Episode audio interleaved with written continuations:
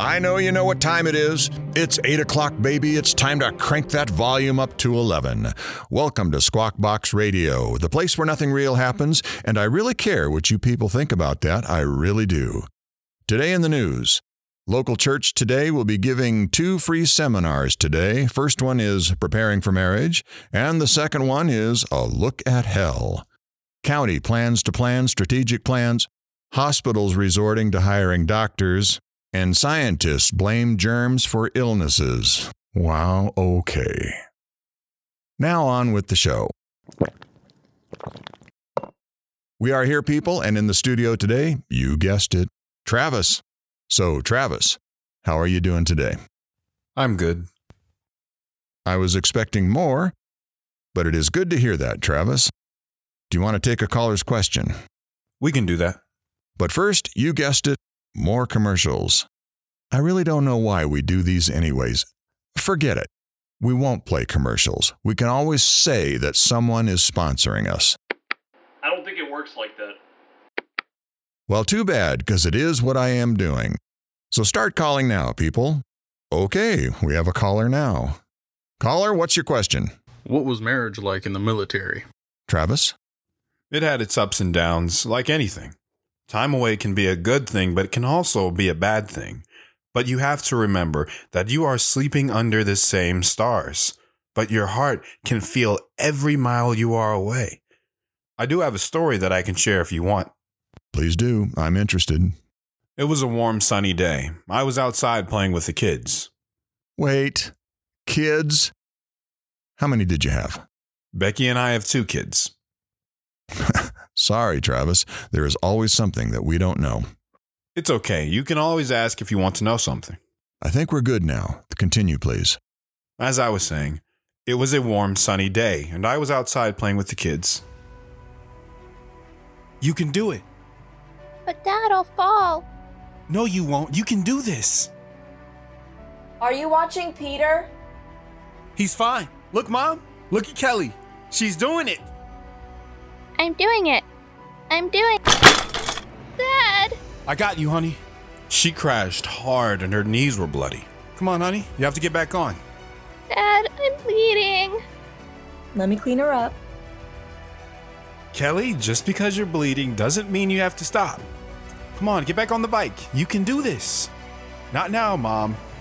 Mom, let her do this. I lifted her up and stood up the bike and put her back on the bike, and she pedaled down the street and then came back. Tears in her eyes, but a smile on her face. I was so proud of my little girl. You knew that she could do it, didn't you? We can all do it. You just have to keep on going, have to keep moving. Sometimes I wonder what my life would have been without you. Don't waste your time on that. I'm with you, always. Moments later, a Humvee showed up to the house, and out came a private.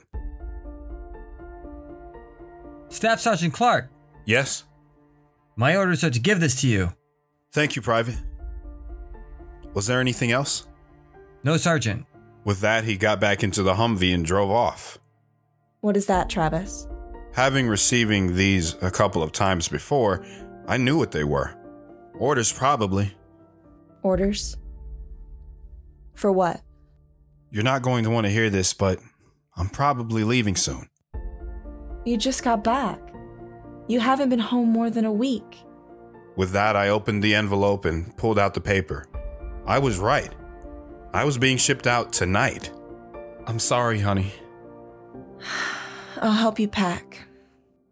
I won't need it. Now, being part of a special forces unit, we knew that most of the time we couldn't say anything to anybody. But this one was different. I knew I was going to be away for a long time.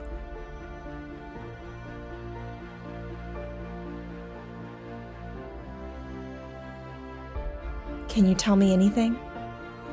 I will when I can. I went inside and packed a small bag.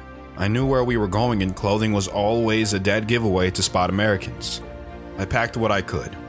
Later that evening, I spent what was going to be the last supper I had with my family for a long time. We had a good meal. After the meal, and after I put the kids to bed, I came out and saw Becky by the door, holding my bag. Her head was down, swaying her free arm. She knew I couldn't say anything. You come back to me. I always have, haven't I? With that, she kissed me and held on to me, not wanting to let go. I gotta go, honey.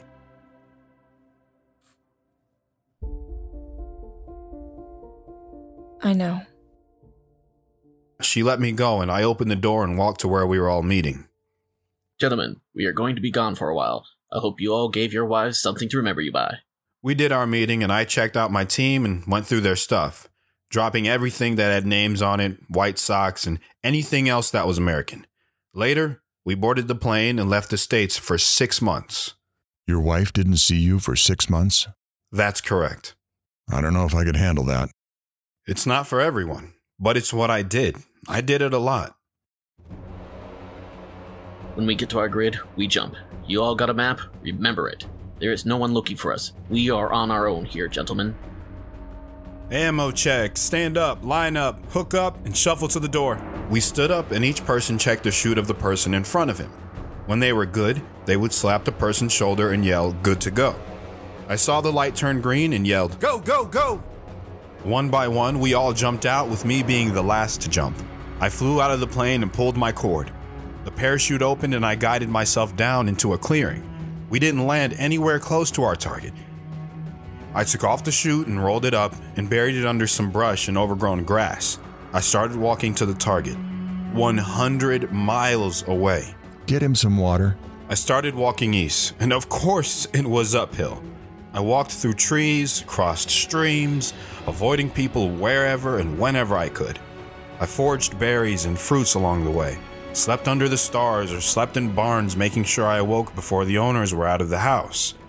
I stayed moving every chance I got.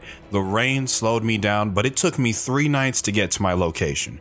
I was there another night by myself until, You the only one here? yeah, How long have you been here? a day. Jesus, Travis, did you sleep? Yeah, I slept a couple hours a day. Any action? No sign of target movement yet. A couple hours later, the rest of the team showed up. We spread out so that all vantage points could be secured and backed up if needed. We stayed there for two months watching and reporting what was happening, until finally something happened. Our target was out in the open. Verified target, eyes up. Everyone stay alert. We are going in. Target only. I slowly moved in, seeing my team and my peripherals also moving in. I got to a building, put my back against the wall, slowly moved around the corner, and